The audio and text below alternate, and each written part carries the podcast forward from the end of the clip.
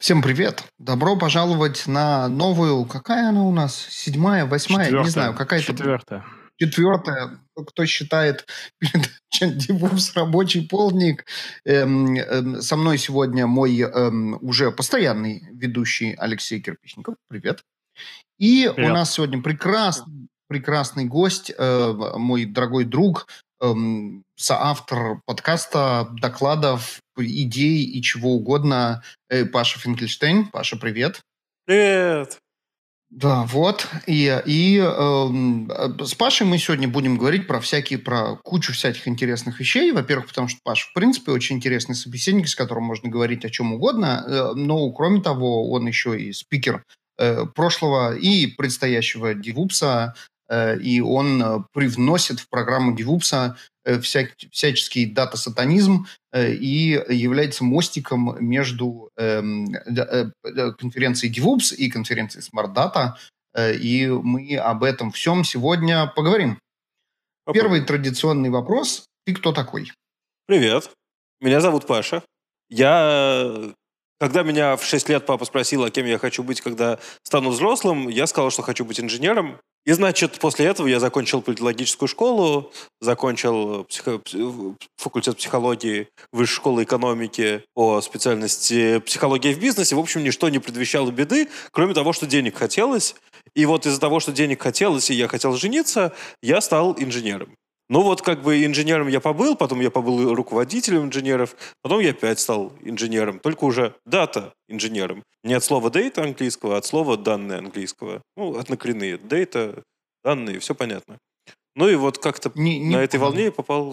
Ну, чего А, именно? в смысле не дейт, в смысле не дата. Да, не data, да, а data, да. Понятно. И- вот как-то на этой волне меня случайно занесло в JetBrains и в DevOps. И... А DevOps я... Во, это, кстати, достаточно интересно. Барух, когда появился... Я теперь могу в эфире спросить. Когда появился термин DevOps?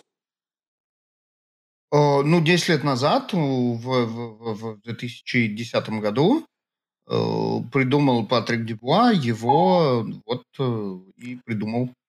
А теперь я расскажу, чем я Патрик- занимался 11 лет Подожди, назад. Патрик Дюбуа, который, кстати, будет выступать у нас на конференции, да? Или нет? Вот, да. О, он нам, Знаешь, наконец, расскажет, Я что такое DevOps. Будет или не будет? Да никто не знает, кто такой DevOps. Ой, нет, не кто такой DevOps, а что такое DevOps. Так вот, А, давайте я расскажу человек? вам, чем занимался. э, Давайте я вам расскажу, чем занимался 11 лет назад. 11 лет назад я закончил работать системным администратором и начал работать программистом. Ну, то есть я вообще не умел программировать, а начал работать и начал хоть что-нибудь пытаться делать. Но понятно, что, как и любого человека, который не умеет программировать и работать программистом, меня пытались заставить делать хоть что-нибудь полезное вместо программирования. И вот, например, я настраивал, я переводил нас с э, VCS на Git. Ой, CVS на Git.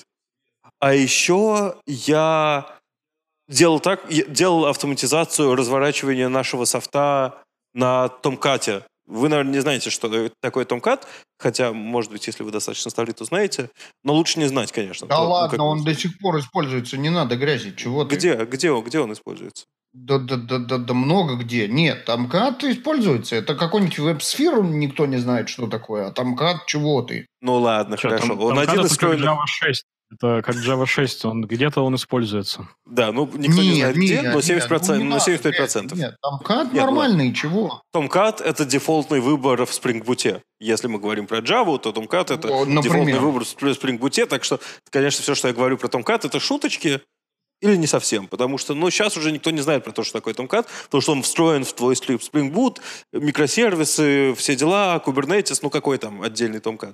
Но я автоматизировал развертывание, это не было клевых инструментиков, Ansible, Chef и так далее. И я занимался, блин, ты созданием намекаешь на DevOps. то, что ты был DevOps-инженером. Я намекаю на то, что я был SRE э, до того, как появился термин SRE и до того, как появился термин DevOps. Да, ну я, я что хочу сказать, что это нормально, ты был нормальным опс-профессионалом, который как бы к термину DevOps имеет достаточно второстепенное отношение, но мне кажется как раз, что ты мог бы быть тем самым волшебным несуществующим девопсом больше, чем кто-либо остальной, благодаря твоей степени по психологии. а не благодаря тому, что ты там кат настраивал. Ты сейчас намекаешь на то, что SRE — это не техническая работа, а это про работу DevOps. с людьми. SRE как раз техническая, а DevOps не техническая. Да все, как бы, это все не техническое. Ну, как бы SRE — это ребята, которые тоже выполняют Не, ну это заказ инжиниринг. бизнеса, правильно? Но они Там выполняют E заказ бизнеса, они, они- да, но они все равно снимают заказ, им нужно, причем гораздо больше, чем программисты в наше время, правда? Ну, потому что про- программи- у программистов есть аналитики, продукт-менеджеры и все такое, у SRE нету никого. У них заказчик что говорит? Ну, мне надо, чтобы работало. Как бы мне надо, чтобы работало, я вообще не знаю как. Кубернетис надо, ну делайте кубернетис, я не знаю. Облака надо, вот вам денег облака, но я не знаю ничего. Просто буквально ничего не Наоборот, понимаю в том, как все облака это нет, вот вам денег облака. Это перестаньте, я не хочу больше платить за ваши железяки, поэтому делайте, что хотите. Хорошо. Ну, как бы, это, это просто вопрос бюджетирования, подсчета костов. В любом случае, заказчик вообще ничего не понимает. У программистов внезапно оказывается, что их заказчик уже часто очень много чего понимает про то, что они делают. Я вот видел аналитиков, которые схемы баз данных пилят, моделируют процессы, которые будут внутри сервиса происходить и всякое другое. Погодите, ну как заказчик ничего не понимает? Ведь для того, чтобы захотеть, значит, себе взять на работу SRE, человека, который там в том же самом Гугле больше получает, чем, э, чем обычный разработчик, э, нужно как бы понимать, зачем ты это делаешь. То есть, типа, у тебя какая-то я мысль, скажу. как у заказчика, Я возникла. скажу, Я вот хочу вот этого. у нас hype-driven development э, э, вообще область работы, к счастью. Или к неудаче, тут можно поспорить. Поэтому даже если ты не знаешь, такие SRE, они тебе все равно нужны. Ну, просто потому что если у тебя не будет SRE, то, твои, э, то разработчики и все остальные пойдут к своему конкуренту, а не к тебе. Зачем нам работать у какого-то отсталого чувака? Логично, логично. Э, Но да, нет, я это очень с твоей стороны мило, что ты считаешь, что ты был SRE до того, как это был термин. На самом деле ты просто был как бы опсом, Опс. Конечно, fine. Конечно, был опс. Да, как говорится, nothing wrong with that. Э, Все э, luminaries DevOps оттуда выросли, так что ты вот можешь считать, что ты знал, что DevOps нужен до того, как мы, программисты... Я упорно считаю, что я его делал поняли. на самом деле. Я считаю, что я делал Да. процессы. И это было прикольно. Вот, вот, вот, ты делаешь процессы. Вот теперь мы доходим до, всякой, до всяких интересных вещей. Вот ты делаешь процессы, и сейчас ты делаешь процессы в JetBrains, э, которые имеют какое-то отношение там к бигдате и вот этому всему безобразию. Расскажи побольше про это, и после этого мы узнаем, какое это все имеет к DevOps отношение. Ну что, нативочка. Я работаю в компании JetBrains, и я занимаюсь разработкой плагина Big Data Tools и еще кучей вещей. Ну, то есть я как бы серийный спикер, и я разрабатываю Kotlin Spark API, но мой основной продукт, как бы то ни было, это Big Data Tools, штука для того, чтобы дата-инженерам, волшебное слово, которое мы, может быть, захотим обсудить чуть позже, было комфортнее работать. Э, Чтобы у них не было дикого бадхерта из-за того, что у них нету каких-то инструментов для мониторинга, что до них неудобно добраться, что они не могут, что у них нету нормального автодополнения в их инструментах. Ну и целый вот такой вот веер штук, которых на самом деле у них нету, они могли бы иметь. И мы пытаемся решить эту проблему. Вот тут как бы у меня возникает вопрос, DevOps ли это? Потому что, вообще-то говоря, мы даем техническое решение, и мы не даем при этом, ну, как бы, никакого фреймворка, никакого процесса, как им работать. Они сами решают. Мы просто делаем так, чтобы их жизнь была проще. Не, ну с Big Data плагин э, JetBrains к DevOps не имеет никакого отношения. Слава богу. Так, ну я просто испугался. Правильно же? Ну чего? Ну, Ну, это я- я- я наде- плагин, вот он там умеет ко всяким вашим спаркам и цепелинам Да. коннектиться Да, и да. чего-то там показывать, Да. читать, писать. и, Да. Ну, нет, ни разу Но не тем, DevOps. кто с радостью и удовольствием посмотрел мой доклад на прошлом DevOps, известно, что на самом деле э, дата-инженеры — это те самые ребята, которые делают DevOps. DevOps в мире Data. Если нужно что-нибудь, я не знаю, автоматизировать, то вот это как раз работа дата-инженера. Придумать, как это автоматизировать. Дальше этим может пользоваться уже другие люди. Или, Барух, это опять Опс.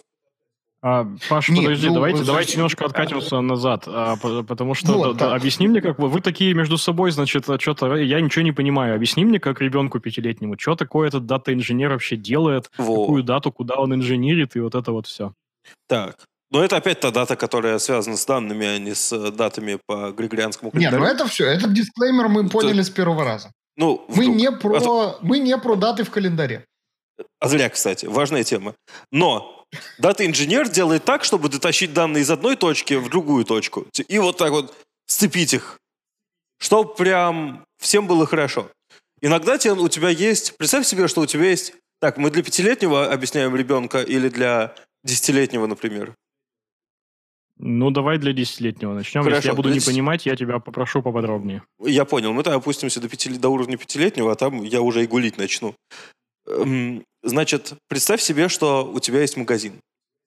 И у этого магазина есть сайтик в интернете, на котором ты продаешь, ты продаешь конференции. Вот. Это странный, странный такой магазин, где ты продаешь билеты на конференции. И значит, к тебе приходят люди, и что-то делают. Первое, что ты делаешь, это ты просто сохраняешь, что делают у тебя люди. Может, они на ссылочки нажимают. Может, они покупки осуществляют. Может, они, я не знаю, много раз нажимают на ссылочки, а потом осуществляют покупки. Все, много-много сырых данных. Потом у тебя возникает желание а понять, а что же на самом деле, блин, у меня на страничке делают люди. И оказывается, что дата-сайентисты, дата-сайентисты не дата-инженеры, в принципе могут разобраться, что если покопаться в логах твоего сайта, окажется, что там у тебя среднее время пребывания на сайте такое-то, я не знаю, конверсия из прихода, из посетителей в покупки такая-то, ну и так далее и тому подобное. Но этого мало, потому что как только они разобрались, что делают пользователи, у тебя возникает желание взять и еще нагрузить им тонну работы. Ребята, а сделайте мне выводы об этом, а сделайте мне выводы об этом. И вот опять, там есть миллион задач, тесты всякие, все такое.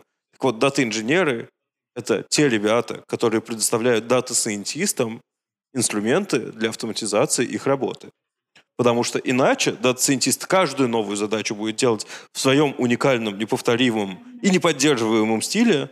Как только этот data scientist уволится, его задачу придется выкинуть и написать заново.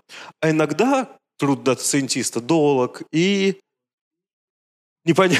и результат его непонятен, потому что, ну, чувак пишет, я не знаю, 50 файлов на питоне. Там какая-то сложная логика, что-то молотится где-то. Никто просто не сможет в этом разобраться. Так вот, надо им дать фреймворк и надо дать им инструменты для того, чтобы все всегда понятным образом, предсказуемо работало. Ну и дальше, конечно, поскольку тебе нужны твои отчетики, скорее всего, будут каждый день, каждый час, каждую минуту, э, каждую секунду по запросу, приходится эту часть автоматизировать тоже. Нап- Например, сказать, что, ну, там, я не знаю, подсчет конверсий мы осуществляем каждый час, чтобы ты... Или там подсчет покупок мы осуществляем каждый час, чтобы ты мог в любой момент зайти в какой-нибудь красивый дашборд вроде табло или любую другую ABI и увидеть там интересующие тебя данные. Понятно ли я объяснил? Э, да, понятно. У меня вопрос такой, а, а- а это на каком масштабе вообще работает? То есть, если у меня действительно маленький-маленький магазинчик, я, конечно, ничего этого не делаю, потому что данных там и посетителей у меня столько, что я могу там руками в Яндекс.Медике посмотреть, что они делают. Обычно мой аргумент, мой поинт заключается в том, что имеет смысл думать дальше, когда твои, у тебя слишком много Excel. Если у тебя твой Excel становится слишком неповоротливым, или в нем должно работать слишком много пользователей, и, или тебе нужны очень кастомные, кастомные отчеты.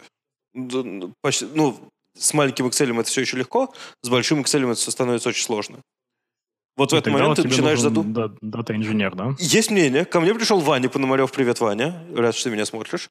А, И сказал, Паша, но ведь есть Microsoft Access. Зачем нам переходить на Data, когда есть Microsoft Access? У меня есть вопросы к этому подходу, потому что мне кажется, что Microsoft Access все еще очень плохо скейлится. Если мы уже выросли из одного решения, которое не скейлится, переходить на следующее решение, которое чуть сильнее, но не скейлится, так себе идея. Тут можно поспорить, конечно, и сказать, что просто Access нам хватит еще на три года, и как бы зачем нам сейчас вкладывать деньги. И это может быть правдой, потому что всегда в главе угла стоит экономика. Если для вас Access хорошо работает, вам не нужно конкурентного доступа в этот Access, и все тогда пользуйтесь Access. Но, скорее всего, вы уже так разрослись, что Access тоже будет неудобно, и вот в этот момент вы начинаете задумываться о каких-то других решениях. Совсем не обязательно он-премис, совсем не обязательно какое-нибудь голое, голое облачное решение. Вполне вероятно, вы купите у какого-нибудь провайдера, если мы хотим знать свои данные, это может быть сегменты какой-нибудь или что-нибудь в этом роде, данные о пользователях, прям готовую интеграцию. Вот мы тебе данные, а ты нам выплевываешь отчеты, которые нам нужны. Но, скорее всего, тебе уже поздно сидеть на домашних решениях. Ты уже вырос. Дата-инженеры могут понадобиться, если ты не а. пользуешься коробочными решениями, в которых просто свои дата-инженеры. Слушай, а, а Big, Big Data это сколько? Вот 100 гигабайт это Big Data уже или нет еще? Э, у меня нет нормального определения, конечно же, как ни у кого нету. Это слишком холиварный вопрос. Давай скажем прикольно. Мы как бы уйдем от ответа и скажем, что Big Data это столько, сколько в память твоего сервера уже не влазит. А я слышал такой ответ, да, он мне нравится. Ну, он кривенький, он, конечно, он, по потому мере, что... понятный, да? Ну, он понятный, но, очевидно, кривой. Если ты себе покупаешь какой-нибудь M1 инстанс на Амазоне, в память у тебя не, влазит ничего, а все еще не Big Data. И наоборот. То, что ну, вчера было Big Data, и сегодня уже не Big Data, потому да. что накинули сториджа. Да, поэтому не, это неудобно, но мы просто обойдем ответ на этот вопрос, скажем, что ну, как-то так, где-то тут рядом. Ну ладно. Хорошо, а, значит, слушай, окей. Ну, понятно. У нас есть дата-сатанисты, то есть сайентисты, э, которые делают всякие умные выводы из бигдаты. Из бигдаты. У нас есть дата... Дата-саентологи. Дата-саентологи, да. И все четко, да. И у нас есть э, дата-инженеры, которые эту дату им подсовывают и потом забирают, подменяют. Короче, вот на, как это? На, на побегушках. Да. Дату, при, мальчик, принеси ну, мне дату, мальчик, унеси мне дату, вот это все. Ну, там, там не только дата, конечно, потому что внезапно оказывается, что тебе еще нужны унифицированные инструменты, он тебе подтаскивает унифицированные инструменты какие-то, говорит, что вот давай будем пользоваться вот этим решением, мы знаем, как его скейлить, мы знаем, как его поддерживать. Тут всегда есть какая-нибудь поддержка от SRI, потому что все это крутится на каком-нибудь хоть железе, понятно. Но все равно они так или иначе автомати- делают так, чтобы тебе не нужно было думать о том, как же тебе все делать, потому что мы уже придумали для тебя фреймворк, который в рамках нашего бизнеса будет адекватно работать, кажется. Вот. И тут мы напрямую подходим к э, DevOps и его э, с, с, с его спайкой с как минимум э,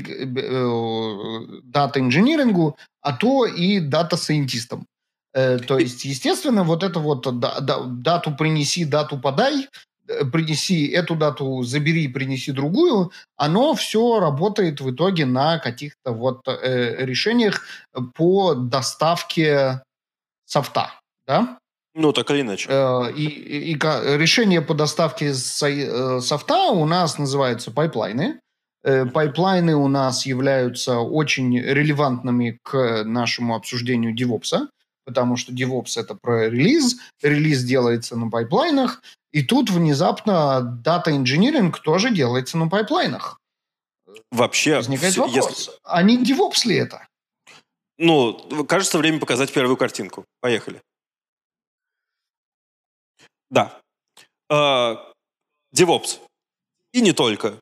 Потому что, если задуматься, то вот мы сейчас работаем на стыке машин ленинга, биг даты, все слова, которые любит Герман Оскарович Греф, дата инжиниринга, это ребята, которые что-то автоматизируют, и DevOps как практик.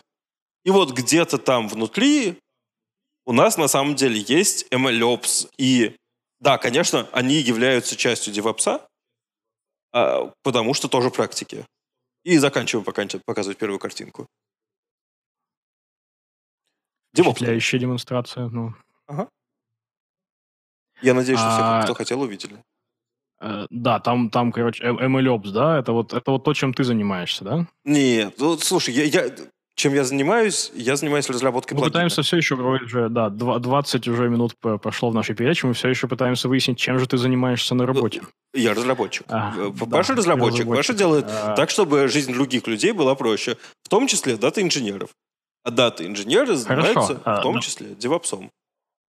Да, да, давай поговорим, да, про то, что дата-инженеры делают на работе. Вот как выглядит вообще рабочий день дата-инженера? Что он делает? Он код пишет или он там деплоит, что-то куда-то доставляет? У меня прям грустный ответ по этому поводу, что в каждой компании дата-инженер занимается чем-то своим. Но в целом дата-инженеры либо пишут код, либо, либо, либо придумывают пайплайны. Иногда, чтобы либо придумывать код, либо пайплайны... делают руками то, что мог бы этот код делать, да? Э, д- Гипотетически, да. И пайплайны это, как правило, тоже код. Ну, в наше время-то. Ну, то есть, наверное, есть инструменты для дата-инжиниринга, которые работают без кода. То есть ты строишь пайплайн в какой-то визуальной построилке. Такие, например, Apache NiFi так работает. Но в целом, давайте говорить, что в целом по отрасли, кажется, сейчас есть тенденция к тому, что все было кодом, а не XML. Потому что NiFi — это XML. -ки. И рабочий день дата-инженера заключается в том, что он либо пишет так или иначе пайплайны, либо он пишет инструменты для ETL. У нас еще не звучала эта аббревиатура сегодня, Extract, Transform, Load. Аббревиатура про то, что в целом в итоге всегда можно свести к тому, что дата-инженер отвечает за то, чтобы данные откуда-нибудь забрать, их преобразовать и положить куда-нибудь еще. Бэкэндеры так любят описывать свою работу. Мы получаем JSON на, фо- на выход, трансформируем и загружаем его в базу данных. Ну и наоборот. Вот дат- работу дата-инженеров можно свести ровно к этим же трем пунктам. Мы Только они получают не всегда JSON, иногда там странные форматы CSV, паркет, я не знаю, org, неважно. Трансформируют и укладывают куда-то еще, например, в базу данных. Или То в есть другой разница в том просто, что, их намного, что они намного больше. Да, и они, у них обычно это все делается распределенно, потому что для, ну, как бы для, для маленьких задачек... Ну, потому что больше, да. Да, для, просто для маленьких задачек удобно использовать другие инструменты. Слушай, ну подожди, но тут у нас происходит некоторая путаница, потому что взять JSON и переложить его в базу данных, это как раз вот э, такая server-side разработка, да, бэкенд разработка. Это не про, э, это не про delivery, это не про пайплайны. Пайплайны – это вот когда мы закончили все писать, как это все запаковать там контейнеры и шмонтейнеры и выкатить их там в ваш Kubernetes, Kubernetes. Это немножко другое. То есть э, Да, но мы же понимаем, переложить что... из JSON в базу данных это не пайплайны. Да, ну, нет, пайплайны, конечно, но мы же, давай ну да, честно но другие, признаем- не, Да, не- не другие те. пайплайны. Давай честно себе признаемся в том, что в наше время, ну, мы, по крайней мере, надеемся, большая часть разработчиков в целом сами могут докатить до своего Kubernetes то, что им нужно. Им нужно, может, нужно один разок показать, как это сделать, объяснить, что такое taint какой-нибудь в Kubernetes, да, может быть, им нужно показать, как Helm, Helm работает, если Helm еще кто-то пользуется. Но, в общем и целом, они в итоге пайплайны в Jenkins, в э, JFrog Pipelines, в GitLab пишут сами, потому что это не очень сложная работа. Слушай, погоди, погоди, погоди. А сейчас ты сказал э, Helm, если им кто-то еще пользуется. Я что-то пропустил, а что-то вышло, что-то есть у нас бо- более а лучшее, я, чем, я не, Helm? знаю, просто я очень-очень далеко от Kubernetes сейчас, и как бы если ты год не занимался Kubernetes, ты уже не знаешь, что там изменилось. Может быть, там А, сейчас... Нет, ну там же есть этот, как другие, его, да. кастомайз же. Вот, Лёш, как обычно. Барук знает, что такое кастомайз. Это типа как Helm, только без всяких дурацких э, хелмовских э, проблем. Без тиллеров. Он без Блин, это надо э, нету. ну, как Барух потом в шоу, в шоу-нотс потом скинь нам, э, а то, э, а Да. то мы не знаем. Ну, Мы тут просто- ведем подкаст про DevOps и не- вообще не знаем название этих слов. Вообще, Раньше конечно, да. проблемой Хелма называли тиллер. Если мне не изменяет память совестью, начиная со второго Хелма, тиллера уже нету. Да, Какие как- вы, тиллер, в- ну, во-первых, кастомайз начали разрабатывать, когда еще Helm хейтили за тиллер. Э, Соответственно, он был как альтернатива Helm 2. Helm 3 проблем тиллера решил, но кастомайз тоже идет вперед. Э, И, в общем-то, он... Ну, он больше заточен... У него немножко другой фокус. То есть у нас Helm — это, в общем, в, э, в первую очередь dependency manager, а Customize, он в первую очередь темплейтинг для ямлов. То есть они в итоге очень здорово пересекаются и, безусловно, являются конкурентами друг друга, но у них чуть-чуть разный фокус. Когда ты говоришь, что это темплейтинг для Ямла, я так думаю, ну, конечно, в Хелме какой темплейтинг для Ямла? Нету там никакого Нет, темплейтинга. в Helm есть темплейтинг для ямлов? Helm, Helm это и есть темплейтинг для Ямла. Я- это да, просто ну, на я- это- 98% темплейтинг для Ямла. Это суть моего сарказма, когда Барук сказал, что кастомайз, если я его неправильно понял, кастомайз это темплейтинг для Ямла, я подумал, ну, типа, и где разница? Ну, разница в том, что Helm все-таки э, позиционирует себя больше как dependency, как dependency manager, чем как темплейтинг для ямлов, в первую очередь. А, я тебя неправильно понял. Это кастомайз умный, а, а dependency manager это значит, что он типа операторы, описанные Ямлом, да? Не, ну что ты, э, значит, в э, Helm это такая как единица сборки для э, многих докер-образов, которые каким-то образом друг от друга зависят и так далее. Так. Customize, он более straightforward темплейтинг для, для YAML. Там. Я, я понял, ну, надо было словом Kubernetes... Kubernetes Мы опять приехали, приехали к тому, что Customize это опять темплейтинг для ямлов. Я опять запутался. Customize это темплейтинг для YAML, а Helm это dependency manager с темплейтингом для YAML. А, господи, это было очень сложно. Я просто слишком очень стар для этого. Так, хорошо. Я рад, что у ребят хорошо все а с кто сказал, что DevOps это легко? Кто сказал? Я сказал, я сказал, я 11 лет назад им занимался, все было легко, не было тебе, ну, ты, у тебя был SSH, баш и как бы все. Do it yourself. А сейчас посмотри, да, сейчас посмотри на картинку этот CNCF, там э, landscape, а я видел. там да, будет этих да, вот квадратиков, да, да, там да. будет 100 штук. Да, это, кстати, очень прикольно, потому что я разглядывал эту картинку и понял, что в каждом блоке я хотя бы с одной технологией работал. Ну, видишь, какой ты. Вы приняты. Бес, да? Бесполезный, потому что там их 100. А я работал с 10. Поехали. Да, ну так давайте, вот, давайте э, к Эмелю вернемся. Да? КМ, КМЛю, давай КМЛю. Помните, о чем мы говорили? А, о Kubernetes. Мы говорили про, про ML. Я как раз хотел вбросить вам, вот я тут статейку прочитал э, от Гугла 2015 года. Называется Hidden Technical Depth in Machine Learning Systems. Паш, ты читал? Я читал, и у меня есть картинка оттуда, потому что я ее случайно заготовил до того, как ты сказал, что будешь об этом спрашивать. Давайте опять вот покажем картинку с моего экрана. Во. В этой статье есть потрясающая картинка, который говорит о том, что видите черненький квадратик вот такого размера в середине экрана. Это то, чему нас учат, когда нас учат ML. Это прикольно, потому что нас учат, я не знаю, всякой математики и все такое. Внезапно оказывается, что в ходе, не в ходе какого там традиционного обучения ML нас не учат ничему, кроме вот этого черного квадратика. Эм, давайте разберемся, что такое ML. Это способ заставить компьютер что-то угадывать или что-то предсказывать. Угадывать, предсказывать почти синонимы. Это делается кодом, для этого есть множество библиотек, там нейросеточки вы, наверное, любите или хотя бы слышали о них. Я не знаю, там рисовать картину Пикассо в целом тоже так или иначе машин learning. Мы угадываем, как, что человек, хотящий увидеть Пикассо, что ему нужно показать э, в целом. Проблема в том, что ML — это крошечный кусок реальной инфраструктуры, и вы как люди, которые что-то знают про сервера, наверное, догадываетесь, что нельзя просто взять, задеплоить кусок кода в продакшн и уйти. Ну, можно, можно, но это не всегда хорошо заканчивается. Это не всегда работает, это не всегда работает reliable, это не всегда мониторится, и из-за этого не всегда работает reliable. Ну и там оно не всегда скейлится. В общем, есть разные проблемы. А вот ничему полезному, практическому, кроме написания этого самого кусочка кода на Python, Scala, ну, как правило, на Python, людей, оказывается, не учат. И вот видите, это очень смешно, что hidden technical depth — это 9 здоровенных прямоугольников. Потому что а hidden technical depth, ну то есть никто не думает о том, как сделать все важные части. Все думают только о том, как написать код.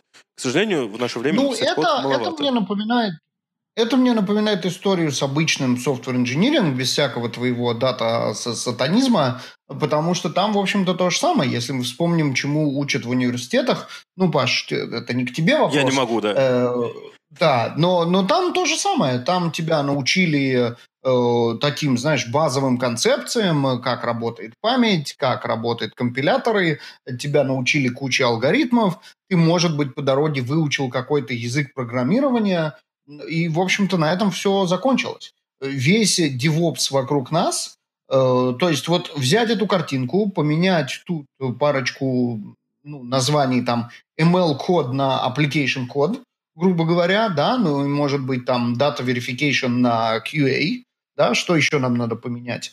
Ну, там ну, еще буквально... Data Collection у нас, наверное, не будет как такового. Ну да, но у нас будет вместо этого что-то другое. У нас вместо этого будет там frontend UX, да? Да, э, вполне. Вот и все. А, и ничего не изменилось. Абсолютно та же картина. Да. Другое дело, что индустрия уже осознала вот эти вот... Э, ну, э, классический engineering индустрия уже осознала наличие этих на правду, э, э, вот этих вот девяти огромных э, квадратов вокруг application код, а вот похоже у вас там в ML еще пока нет. Да, тут надо, надо отметить забавный факт, что ML — это, ну, типа, обычная математика. Этой математики всей достаточно много, много лет. Ну, вот есть классический ML-способ предсказания чего-нибудь, линейная регрессия. Я вот, у меня нет технического образования, я не знаю, когда изобрели линейную регрессию, но не думаю, что позже 19 века, честно говоря. Ну, то есть, как бы, ну, ну, потому что она выглядит просто, линейная регрессия, ну, честно говоря. И вот, значит, есть у нас этот самый ML, который, в котором нет ничего нового, и у нас есть классический software engineering, который давно дошел до DevOps. Ну, в смысле, в той или иной форме. Написали 10 лет назад первый раз о нем. Там, внедрять его начали 8 лет назад, да, ну, там, я не знаю, 9 лет назад. Причем, когда написали, уже было что-то уже что-то внедряли на самом деле. Да, безусловно. очень мало это же, этот же термин, он придуман по мотивам, э, ну, первый раз вообще вот, вот это все озвучилось уже сколько, 12 лет назад на Velocity, когда ребята из, эм, как его звать-то, из Фликера рассказывали, как они деплоят много раз много раз, да. на продакшн благодаря collaboration 'у между Dev и Ops. Но тогда это звучало пипец шокирующе, честно говоря. Ну, то есть, как бы... Да, тогда это было Тогда дичь. так никто тогда не умел. это была полнейшая дичь. Вот. Да. Сейчас, но в традиционном software engineering 'е так умеют уже давно. То есть, более того, мы тут да. упоминали сервер Tomcat. Если хорошенько подумать, можно заметить, что в него можно дропнуть новый WAR-файл с нашим приложением, и оно само обновится без даунтайма. То есть, как бы в очень старый софтверный продукт это уже было заложено. Ну, этим можно было не пользоваться, или об этом можно было не знать, это можно было считать ненадежным, но идея была заложена. А вот в ML, который стал популярным сколько лет? Пять назад? Шесть? Семь? Ну, в общем, там есть кусок software development. Об этом я тоже готов поговорить, потому что внезапно оказывается, что иногда дата-сайентисты умеют писать на питоне, но на питоне не знают. Поэтому кто-то мне, наверное, может возразить, что, чувак, это не software development, они просто пользуются DSL на питоне. Для них это как бы нету никакой этой разработки. Но для меня все равно звучит странно. Ребята что-то программируют, и для них как будто бы не существует всего этого важного мира вокруг. И поэтому продакшн у них, ну, такой, он, типа, шатается. Мартин Фаулер об этом писал, что, типа, все, все, все забыто. Ну, как бы, из-за того, что 98% экспериментов, которые занимаются дата-станисты, дата-саентологи, вообще никогда не доходят до продакшена, а так и остается экспериментом, который иногда кто-то ручкой запускает. Ну и, конечно, это беда. Ну и как бы, и вот оттуда, и оттуда же, конечно, растут корни, ноги у Hidden Technical Debt. Мне кажется, что мы достаточно поговорили про эту картинку, ее можно... Так, так, так Слушай, ну это а, интересно. Пять лет прошло. Что изменилось-то? Да. Ну, прошло пять лет, что изменилось? Изменилось то, что появились tool 'ы. Я об этом говорил с Барухом, что вот как бы их JFrog Artifactory не поддерживает самый известный tool, например, для версионирования данных. И давайте Пока. посмотрим на еще, давайте на, посмотрим на еще одну картинку, потому что сложно объяснять на пальцах. Если посмотреть, как на самом деле устроена работа data scientist 'а, то он объединяет, она в себя, в отличие от традиционной разработки, в которой ты просто пишешь код, объединяет еще много всего. Например, у него на вход поступает, кроме кода, ну, для выполнения задачи, нам кроме кода нужны данные, на которых мы что-то анализируем. Это важное сознание, потому что раньше это вообще не было очевидно. Ну, то есть, как бы вот эта картинка тоже, по-моему, Мартина Фаулера сперта, хотя я не уверен. А, раньше это было не очевидно, потому что раньше для всех было одной большой кучей, что мы и данные получили, мы их как-то сохранили, мы их как-то разбили на тренировочные данные и верификационные данные. Дальше мы как-то посчитали свою модельку, сохранили эту модельку. Все это было одним, ну давайте назовем это пайплайном, соединенным в одном куске кода, который вообще никак в нем не было никакого dependency management, и пайплайна там, честно говоря, не было. Мы, не, мы же обычно все-таки не называем классический кусок софта пайплайном. И вот ну, с тех это пор... то, что я говорил, да. Да, да, да, я с тобой согласился, что только в очень узком смысле можно сказать, что классический софт, бэкэнд — это пайплайн. Вот. И вот с тех пор произошел важный сдвиг как минимум у крупных компаний, которые внезапно осознали, и в том числе Google среди них, что, оказывается, мы можем подробить весь процесс на какие-то стадии. Они, конечно, бизнесозависимые, у них будут разные stage 'и, но мы можем, например, взять и построить пайплайн воспроизводимый если наши данные не поменялись, мы можем сказать, типа, пайплайн, воспроизведись. Я об этом буду в докладе говорить. Пайплайн воспроизведись. Если у нас data, вот видите, в самом начале data не поменялась, тогда первый кусочек кода работать уже не будет, там сразу запустится evaluation и decision 3. То есть, как бы, ну, зачем, в обратном порядке. Decision 3 и evaluation. То есть, данные не поменялись, значит, можно их не переразбивать, значит, можно выполнять только последний кусок кода. Это очень важно для продакшена, потому что мы хотим контролируемость и воспроизводимость в продакшене. Картинку можно убирать, дальше словами. А, Еще важно понимать, что дата-сайентисты, они не просто так сайентисты. Там вот все часто игнорируют у них слово science в названии.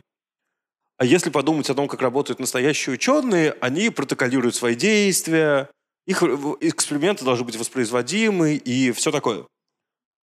Дата-сайентисты, по идее, должны к своей работе предъявлять такие же требования, правда? То есть, если твой эксперимент не воспроизводим, тогда с точки зрения науки это как бы даже не совсем эксперимент. Ну, это, конечно, эксперимент, просто от него нет никакой пользы. И поэтому начали появляться тулзы для того, чтобы протоколировать твою работу. Что значит протоколировать? Это, и не, это сохранять изначальные условия. Это то, что вы видели на пайплайне, на картинке раньше. Типа, есть какая-то дейта, и мы что-то знаем про эту дейту. А еще важно вести протокол следующего вида.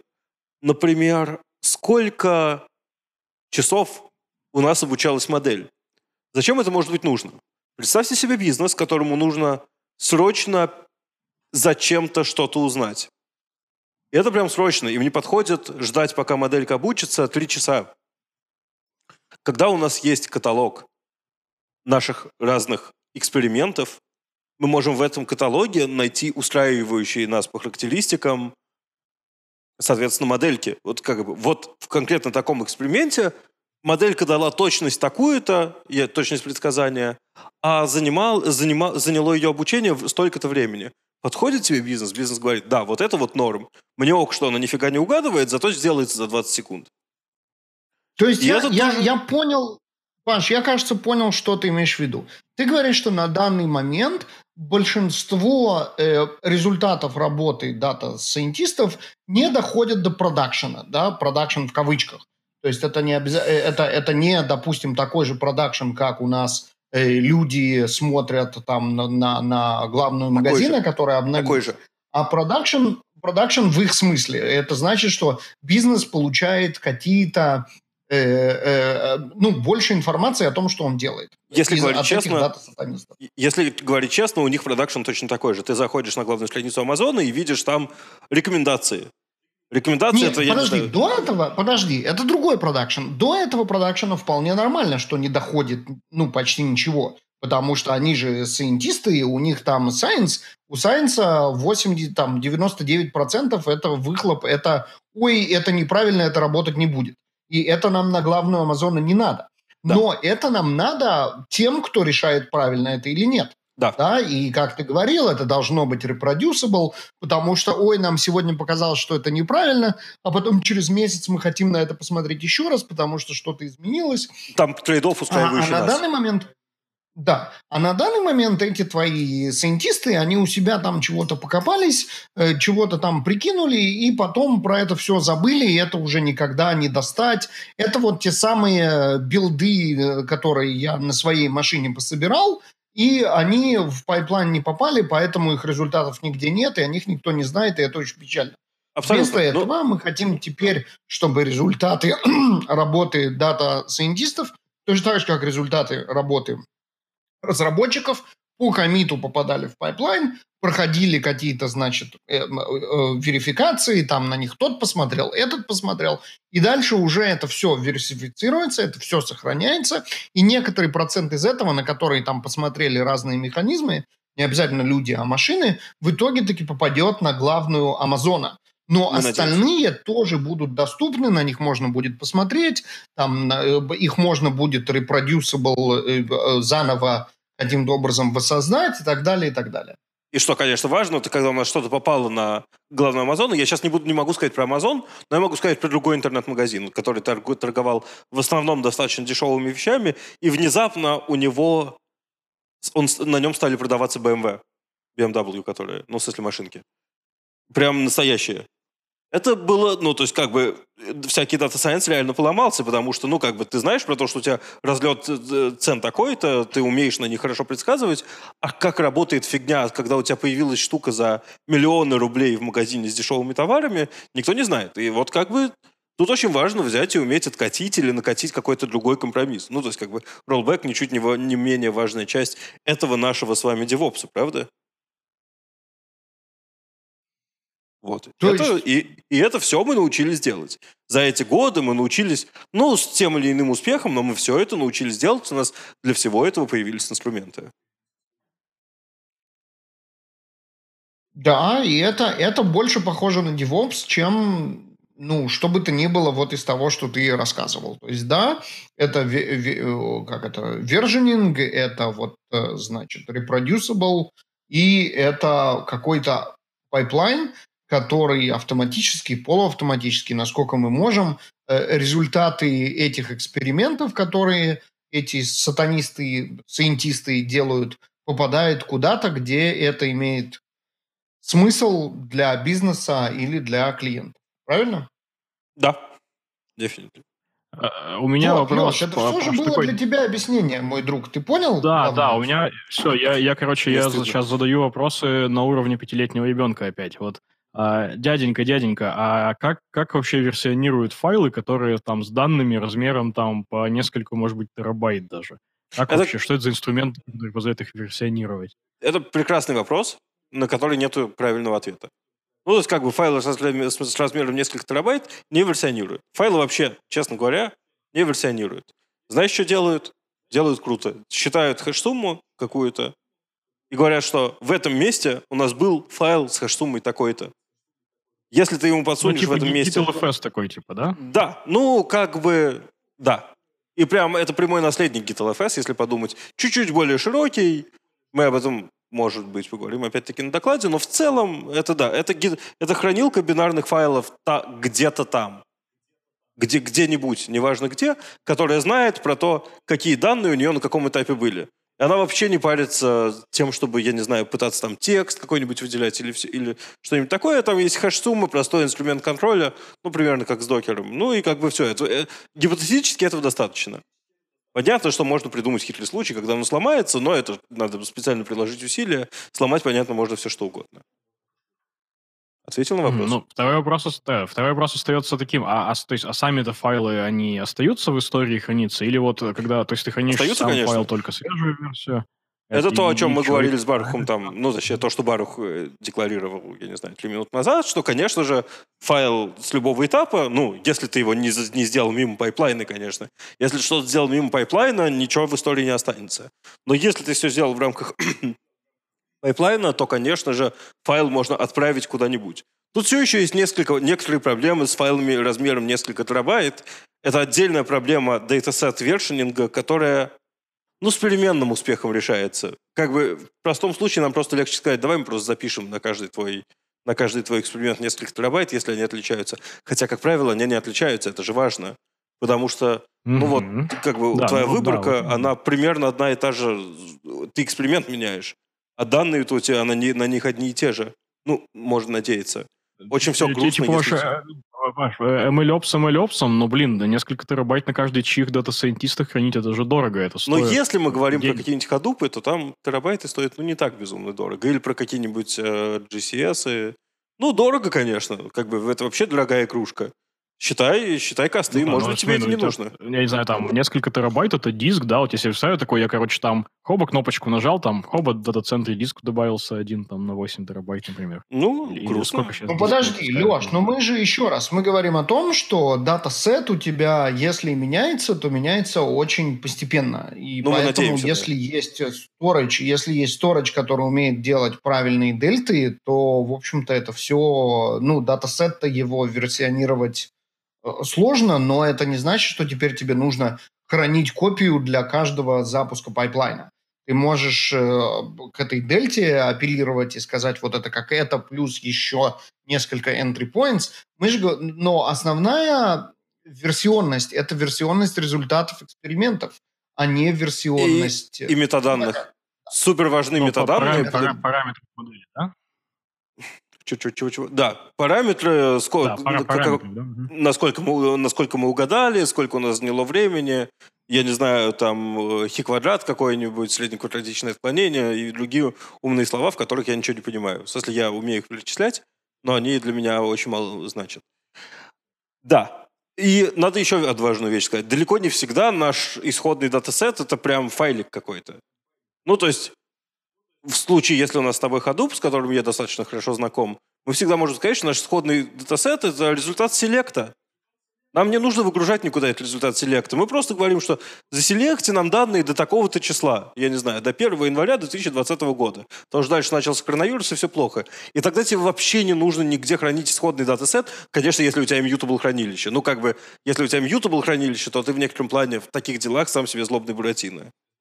И здесь опять становится просто. Ну, то есть, как бы, у тебя не меняется исходный файл, он всегда выбирает до 1 января. Это, про это знает система контроля версий, поэтому у тебя никогда не перезапускается этот э, степ, который ничего заново не, при, не, не, при- не, при- не пере- потерял слово, который Не заново ничего не перезапускает. извините, а, который заново ничего не перезапускает, и у тебя считается только важная часть, это вот твой собственный эксперимент, посчитай, предскажи, я не знаю, угадай, и все такое. Ну, знаете, мне кажется, я понял. Мне кажется, я понял. И я на самом деле хочу, хочу смело уйти от вопроса машины до, до- до сатанизма и еще немножко, э, Паша, больше тебя поговорить, узнать тебя получше как человека. Вот я видел э, у тебя подкаст новый, даже, даже с Барухом вместе вышел. Можешь Есть. рассказать, что это за подкаст, для кого он вообще, о чем там, о чем там речь? Так. Что за подкаст вообще? Этот подкаст называется «Новый подкаст 2 после правок final.doc». Нам нужно было придумать упоротое э, название, мы его придумали. Точка WMA же. Э, да в подкасте .doc я уже не меняю, потому что иначе на iTunes придется пересоздавать, никто этого не хочет из нас. Точка, так что он .doc, а мы в подкасте говорим, что он WMA, и катим мы его, кстати, не по пайплайну. В смысле, без тестов, без всего, прям как есть, по сути, в продакшн. Ну, как бы, slap shit together and deploy. меня новость. У нас там нету тестов. У нас Это есть постпродакшн. аккуратней. У Это нас- значит, нужно как-то аккуратнее с подкастом, Нет, раз его не никто нужно. не переслушивает.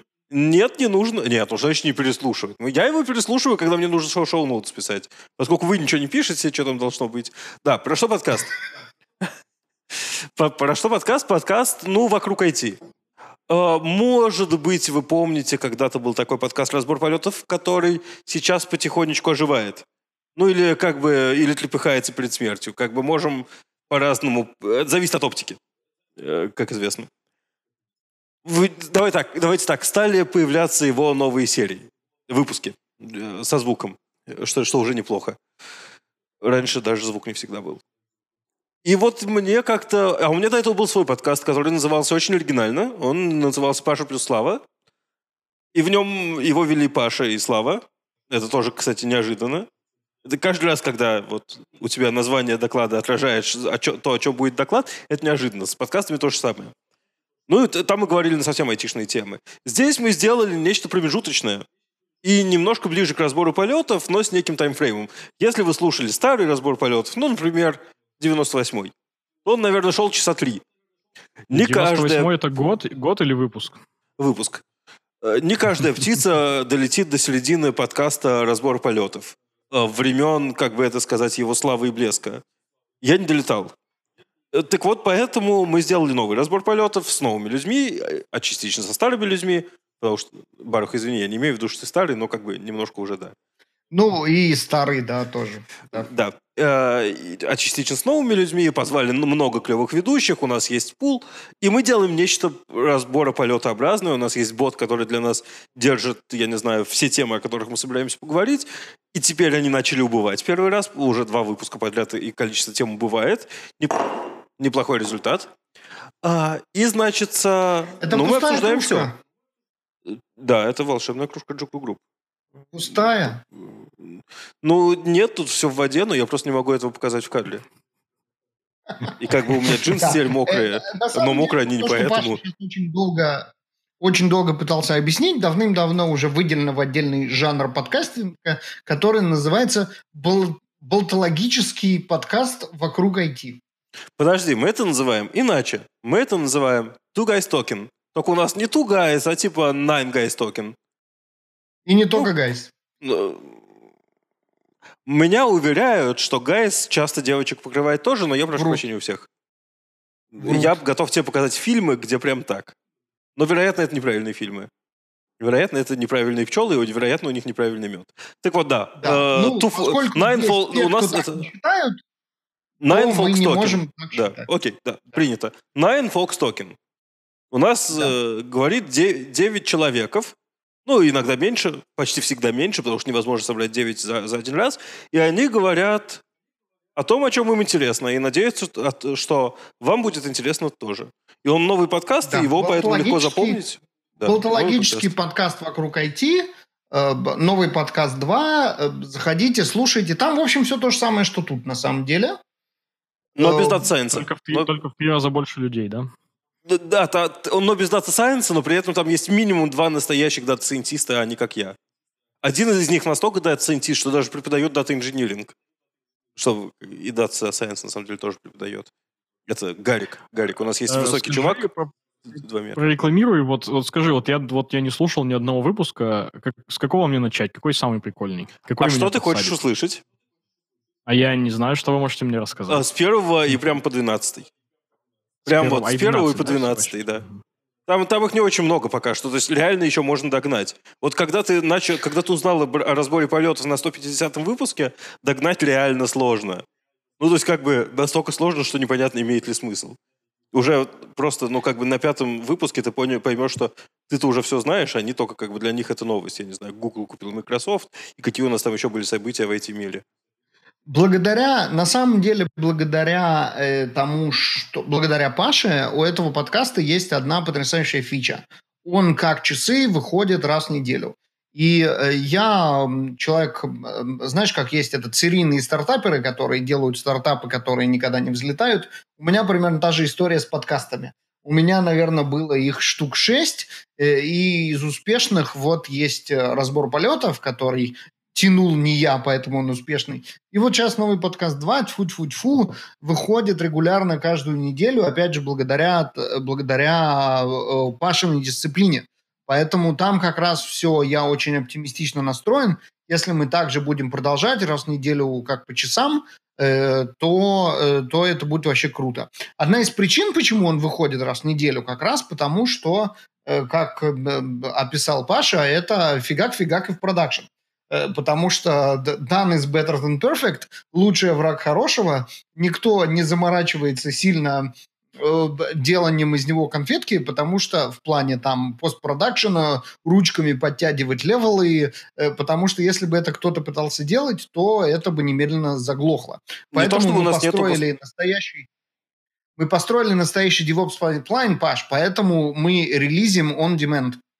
Да, но тут как бы важно понимать, что у нас всегда дан и, не- и всегда не перфект, потому что, ну не то, чтобы никто не занимается постпродакшеном. Конечно, я сажусь, занимаюсь постпродакшеном, это стабильно занимает от 15 до 30 минут, вы, выкинуть голову и хвост, вырезать все лишнее, но для бизнеса же что важно? Им обычно не нужно идеально. Бизнесу нужно well enough. Мы заказчик, Да. мы сами себе определяем, что Вот, такое well вот, enough.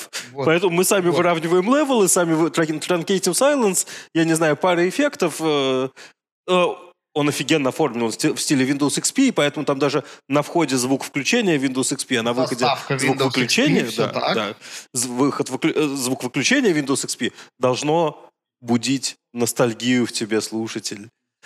Но это Так вот, только Слушайте, для, я, для- я, для я, я, я послушал, мне, мне сразу стало интересно. Я, я вот услышал вот эту вот музыку в- э, впереди в начале из Windows. Я подумал, блин, вас там это на, на всяких Spotify-то не Microsoft не поймает за это? Public Или вы domain. прям права на эту музыку? Мы проверили public domain.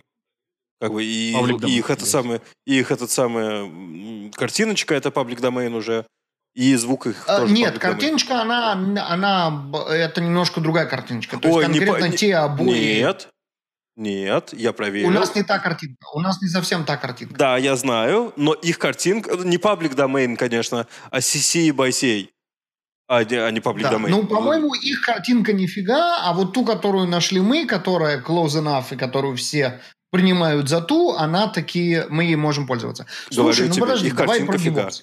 Давай. Их картинка Да, фига. давай про DevOps. Заходишь на Значит- Википедию, и там видишь эту картинку. Окей, whatever, хорошо. Та так та, я тебе верю.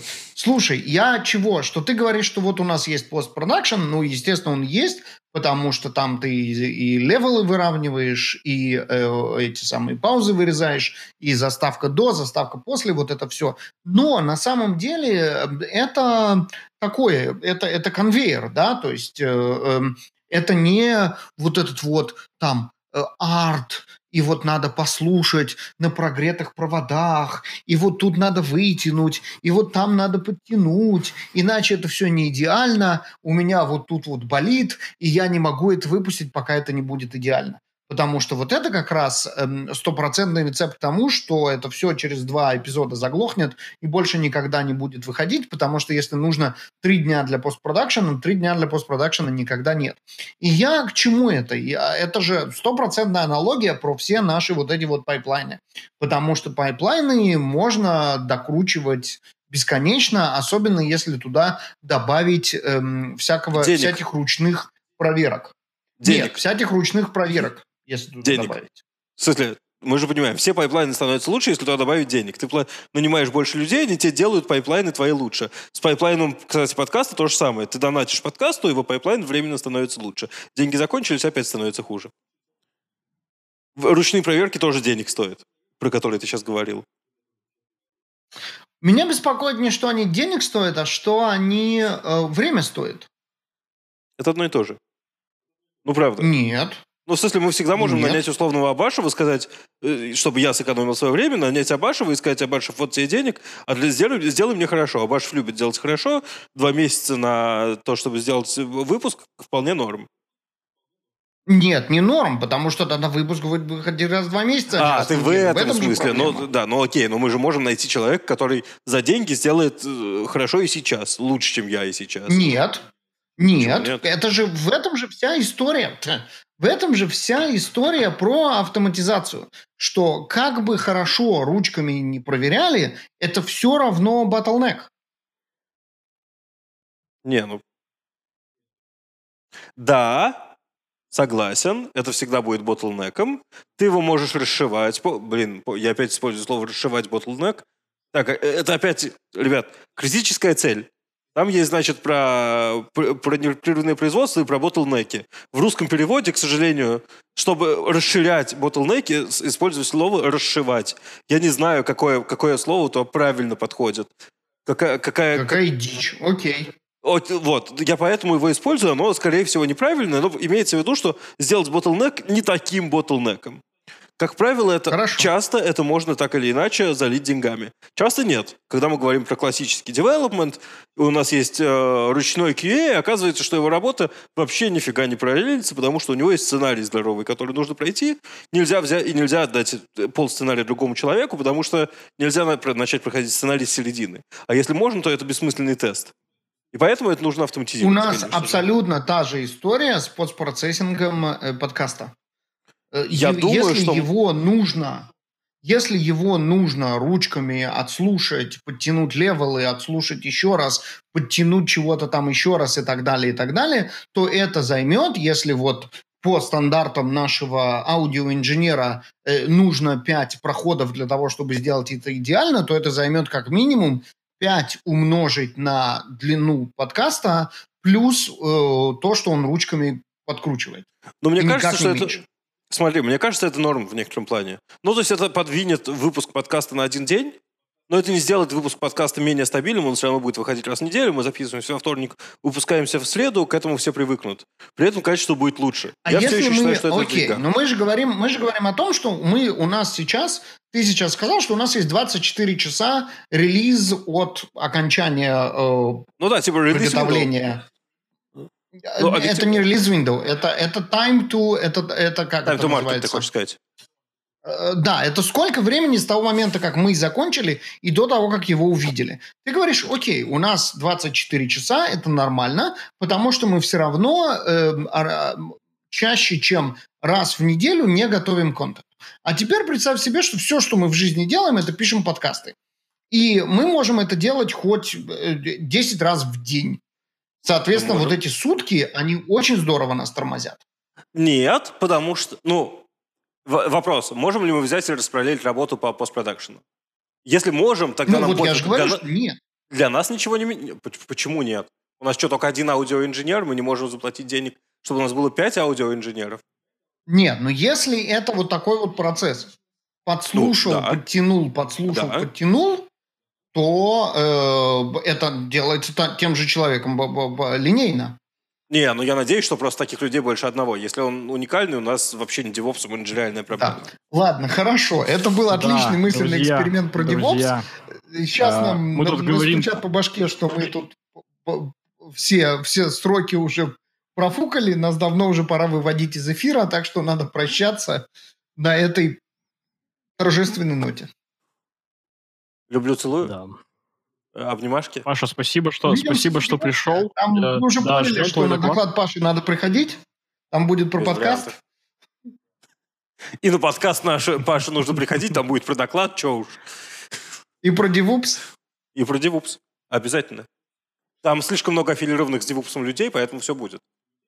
Приходите в подкаст, приходите на доклад, буду всех рад вас видеть.